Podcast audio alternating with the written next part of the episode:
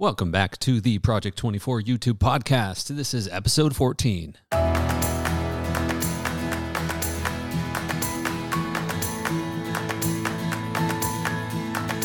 Hello, everybody, and welcome back. So, I've got some ring dingers for you today. Some interesting uh, updates that I'm seeing on YouTube. I'm going to nerd out a little bit, get a little bit into the weeds of uh, UI changes, some stuff that I'm seeing on YouTube that potentially will have a huge effect on the future of YouTube creators. That means you and I, as well as I'm going to answer a specific question from the Project 24 community.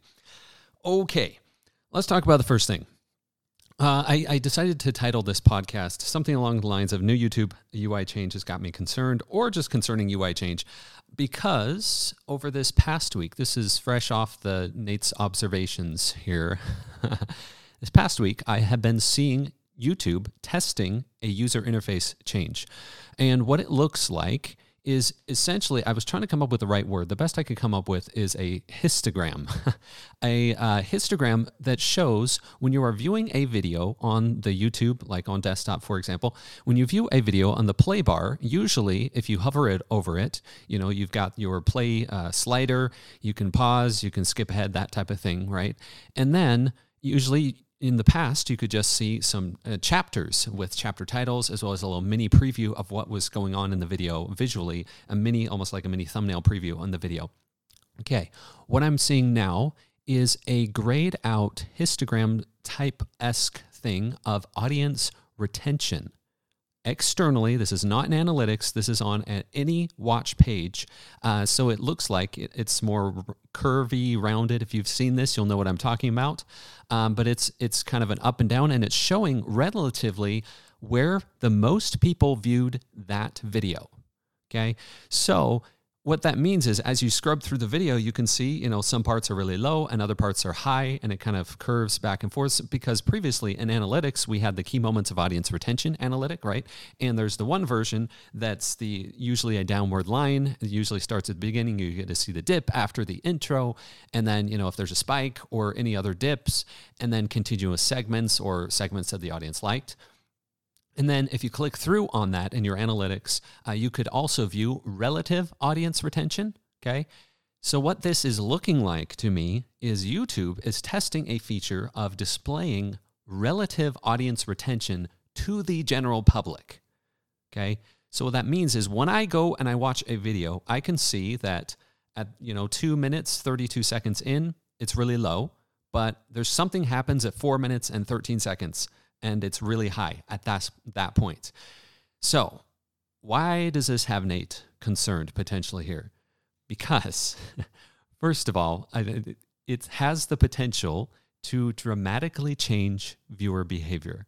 And potentially hundreds of thousands of YouTube channels are going to see a dramatic dip in audience retention because of this. So, someone gets into your video, they see oh, these are the four points in this video that most people are watching. I'm going to skip to those four points and then I'm going to move on. Okay. That's an extreme example here, but that is, that's kind of explaining why I would see that retention going down. Now, we had similar concerns with uh, chapters in the past where it's like, look, these chapters don't seem interesting, or I'm, I'm just going to skip around to the chapters, just get what I came for and then leave. It almost looks like YouTube is testing this for any type of video, not just an information style video, and not just videos that have chapters on them, what be they AI generated or not. So uh, this is interesting. I've said that word like 500 times already this episode because YouTube has said multiple times that they are about audience viewer satisfaction. And more than any other metric, they are getting better and better at tracking how satisfied people are by combining multiple metrics into one, how satisfied a viewer is with that piece of content.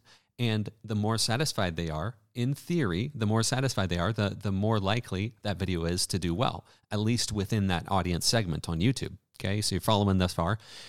So, what we've done here is that we've potentially introduced something on the, the viewer side where they can just jump to the most satisfying moments of the video according to relative viewer retention. Okay. Uh, why that is interesting to me is because uh, I can see how YouTube would see that as a good thing, and potentially for viewers, it's a, it's a good thing. They, they get to only watch those parts that are most interesting. But what that's going to do is it's going to drop off viewership on the other parts of the video. So, how I'm seeing this, uh, it's not all the time and it gets turned on and off as they often do with when they're testing new features. I don't even have confirmed that this will become a permanent part of YouTube. Uh, but what I'm seeing is if you go into um, a private uh, window, you can just open that up and look at some YouTube videos, see this, this uh, histogram that I'm talking about here, as well as it doesn't show in the first 24 hours. So what that tells me is they're running the numbers, they're getting the audience feedback segment the first 24 hours, and then they're putting it up publicly. That's what I'm seeing right now. So a few things from that. The first 24 hours, we already knew this, but the first 24 hours will impact how that graph is built. And then as audience behavior goes over time, it will adjust accordingly, right? But because it doesn't show for the first 24 hours, as of what I'm seeing, those are very important 24 hours to determine audience viewing behavior. Uh, and so that's the first thing. The second thing is even very large YouTubers, I looked at a variety of YouTubers. I'll just use Mr. Beast as, an, as an example. He prides himself on having something like 60, 70% uh, average viewer percentage, which is huge. That's, that's great. But even on videos like that, because it was relative viewer percentage or v- viewer retention, uh, there are still dips and ups in the videos. So even very very experienced youtubers large channels were experiencing this. And so the the graph on all the videos i looked at never looked like a flat line or just a little variance. There was always a lot of variance in the viewership. So many viewers are going to not be affected because they just don't care. They just hit play on a movie and a video and then they're good. They just watch it. But there are viewers that do a lot of jumping around and they will be the first ones affected by this because they'll see visually, oh, these are the four or five most important parts of this video. I'm going to skip around and then I've got it. I'm good. You know, I, I can move on to the next video. And so your 10 minute video, rather than having what would normally be if this if there's a skip around viewership if a viewer is that type of person, what it would normally look like is them kind of skipping around. If there's chapters, they might skip around to between the chapters, skip around a little bit, and then move on. With this, the skipping around will happen more potentially, and so that means uh, a lowering of average view percentage across the board. Okay, you following thus far?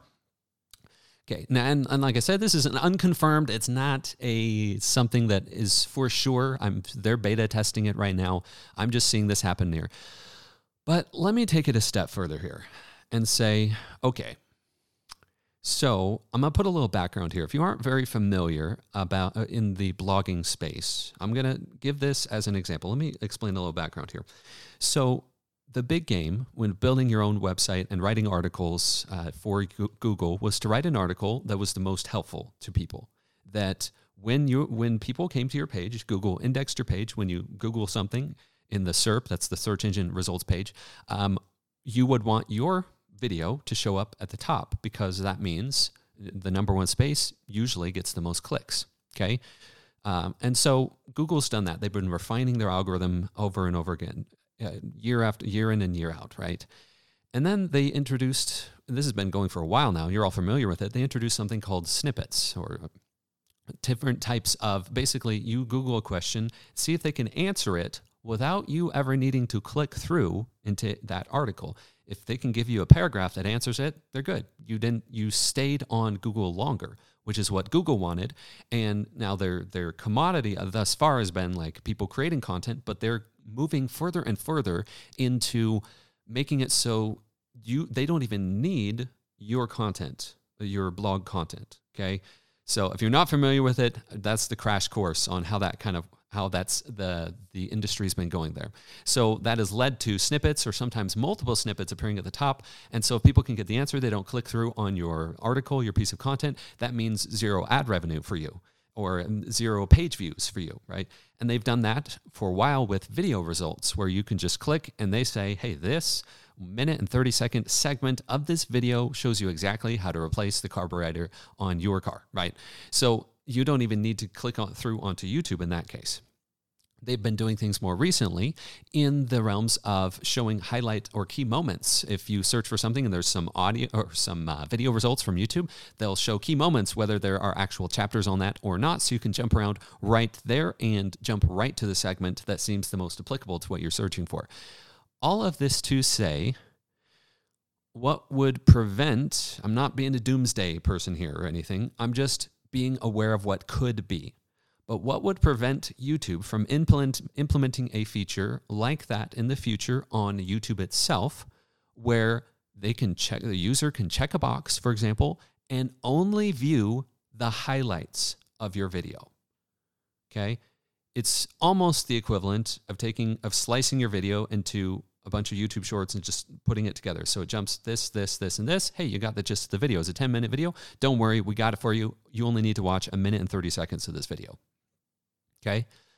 What's to keep them from doing that? I, I don't know. But the thing is, if their constant goal is viewer satisfaction to get the most satisfying moments from a video, if a minute and 30 seconds of your 10 minute video is the best part and you can really get the full gist of the video within a minute and 30 seconds rather than 10 minutes, I could see them wanting to use that and only show the segments so then they can move the, the viewer on to another piece of content and show more ads. You following? Because that's how they make money. We, we talk about time on the platform being the big thing, right? And so longer videos, if you keep people around, I don't think any of that is going to be undermined or, or destroyed by that. But it's signaling a potential change in viewer behavior because if people on the outside, I'm going back to this histogram here, if people on the outside start to see that, okay, so the only these four moments of the video are the most interesting, and they start showing behavior of on your video, for example, they only watch these four moments and then they move on to somewhere else, another channel. YouTube might uh, want to follow that, follow the audience, and put things into place to make that happen more easily for viewers. All right. All right. So I've said it here. Do I mean that am I am I saying, oh no, our videos need to be absolutely short and only the best, juiciest, action-packed moments? No, I'm not saying that. Uh, but it is just another reminder to keep our videos interesting in our own style, in our own archetype. Keep them focused on the reason why people are there in the first place. And if if they come for one reason, give them really good reasons why, and you have something else to show them in your video, give them really good reasons why they should watch that also. And so will that'll increase viewer engagement, that'll increase viewer satisfaction. So we're not worried here. It's just a little reminder to say, look, if they came for something and there's anything in your video that isn't delivering on that, that isn't enhancing that experience, then it might be worth considering cutting that part out of your video. Okay, if it's not actually helping to narrate the story or answer the question or deliver uh, on their time spent with you watching your video, then you might consider cutting that out. All right, that's the first thing. Second thing I am seeing is this is as of recording here. I have not, and actually, when you listen to this, I will have not. I will have been uh, not publishing on Channel Makers for about three to four weeks now interesting thing I'm seeing this one's a bit smaller, but I've just been observing how the channel's been going and the the aside from all the numbers which I'll compile in a month or so, just showing a comparison and share that with you guys. But aside from all those numbers, an interesting thing to me was that the last video that I published, uh, the one see you later, that video is about two and a half minutes long, and that one keeps getting suggested to the same people over and over again interesting things. So what what I'm seeing YouTube doing, there's a few reasons I think that's happening. One, it's shorter, uh, and so it's easier to consume. And so even though the average the the watch time is lower, the average view percentage is higher. So that could be one thing, an indication saying, hey, this video for some reason people watched more of it. Second thing is click through rate is higher because people are curious. What, what, what's going on with Nate? Like, where's he going, right? But the thing that's interesting to me is I think it's I've watched firsthand with various accounts that I have that are not channel makers, and it and being subscribed or watching channel makers, seeing it being suggested over and over and over again on the homepage, for example. Uh, they're testing the replayability of that video. How replayable is it? And if it keeps being replayed, they're going to keep suggesting it. If it keeps performing well whenever I show it in front of people, they're going to show it again and again and again. I've just never seen them do that as in depth as with that video. So it was just a microcosm of what I see. I've often heard described, and many of you listening to this will have already experienced this. An older video, all of a sudden, just seeming to to pop uh, a video that you published maybe 10 months ago, boom, all of a sudden this video is back. It's because they're testing that replayability factor. And what that, that doesn't mean that necessarily all of a sudden your video got better. It means you've acquired new video or new audience since that video was published. And if YouTube sees that this video, maybe it had a smaller sample size, so it didn't go very far, right? If they see that that video does well, even with the larger audience since then that you've acquired since then, then they're going to show it to more people. And it's almost like they rerun the replayability testing on that video, on that piece of content again. All right, that was just the other element I saw. I did want to address an awesome uh, post here in the Project 24 community. It was this is from uh, Project 24 member Faye. It's titled "Has anyone started a YouTube channel in something they are not good at and succeeded?" Okay, and some great uh, conversation. So the, the question was basically, have you started a YouTube channel, something you're not good at and done well at? The advice is to do some. The advice is usually to do something you love, but something you are the best at. But what if you're not the best or even that good in a subject that is mostly how-tos or tutorials? That's a really good question. So usually, when I, uh, if someone were to come to me, and this is just my my take on this. There's some really good conversation happening as a result of this.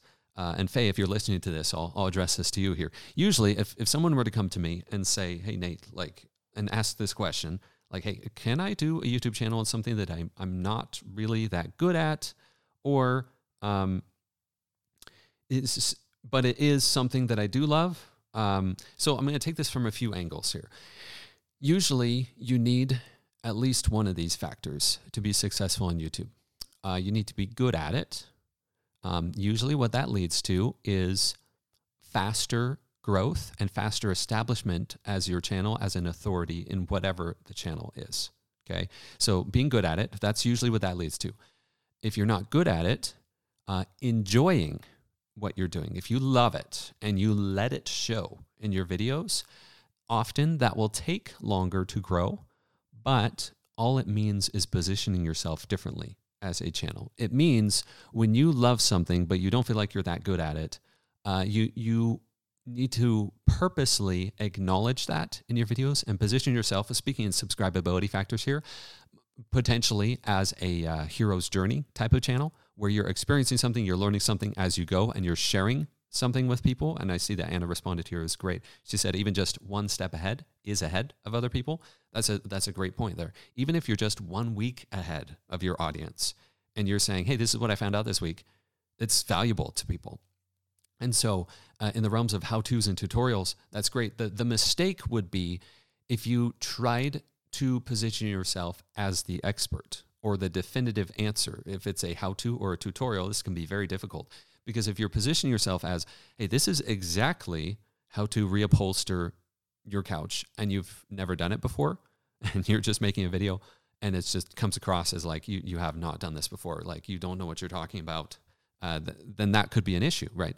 The workaround is exactly what, what I was just talking about there is position yourself not as the expert, but as a friend, as a person's neighbor, as someone that, hey guys, I just did this this week. Can you believe it? Look at this. This is how I upholstered my couch. Let me show you how I did it. Something like that. Boom. You you've bypassed all of their concerns or um, the mental barriers they may have. Now, there you will still have audience that may show up at your video expecting the other thing uh, and say, ah, "This person doesn't know what they're talking about," and just leave, and that's okay. You're not at that point with your channel. You're not looking to capture that audience anyway. But if the question came down to do I need to spend six months and just really study, study, study, and then start my channel? That's a totally different model than what I'm talking about here, which is why I say most of the time you don't need to be an expert because if you start with where you're at and acknowledge that you are starting with that type of channel, then it's cool. Now, when we speak terms of archetypes, usually that type of channel, uh, you, you've got a fair amount of connection in your archetype mix. Even though it's information they're coming for, if you are positioning yourself as hero's journey or something like that where you're figuring it out as you go or humorous it's either connection or entertainment. Most of the time it's connection because um, that's it just has to happen for them to give you the human element of not being the absolute expert when they come to your video. Okay? Is that making sense? I'm hoping that's making sense to you. So it's tough the the the natural result there is it's tough if you're looking to build a channel that is pretty heavily informational archetype because of the reason people are coming. If they're coming for the usefulness of the information and you don't necessarily have the skills to deliver the answer in a concise way, and you're wanting to lean into that heavy information style, then that could be a, a concern, right? And it would also be a concern if you start out with more of the, hey, I'm just figuring this out while I go, with the goal of in the future just switching into more information because the audience that you acquire at the beginning will be there for the archetype mix that you attracted at the beginning. You can shift to a new archetype. Just know, just know going into it that you are going to have to experience that shift. If in the long run you just want to do very informational videos and not worry a lot about the connection or entertainment elements, if you're just doing how to's or, or tutorials, uh, if that's your long term play, just know you're going to have to make a transition after you've acquired an audience already. And at that point, you might not even want to. you may be enjoying it so much, you, you may not want to. Uh, but just know that's what you're going to see going into it. Okay, so that was a great question. I wanted to address that for you. Let me know if you have any additional questions or if you're seeing additional crazy things happening on YouTube or questions that you have about the ramifications of changes you're seeing on YouTube. I'm all about that, and I'm here to help you guys out. Uh, anyway, thank you for listening, and we'll see you next time.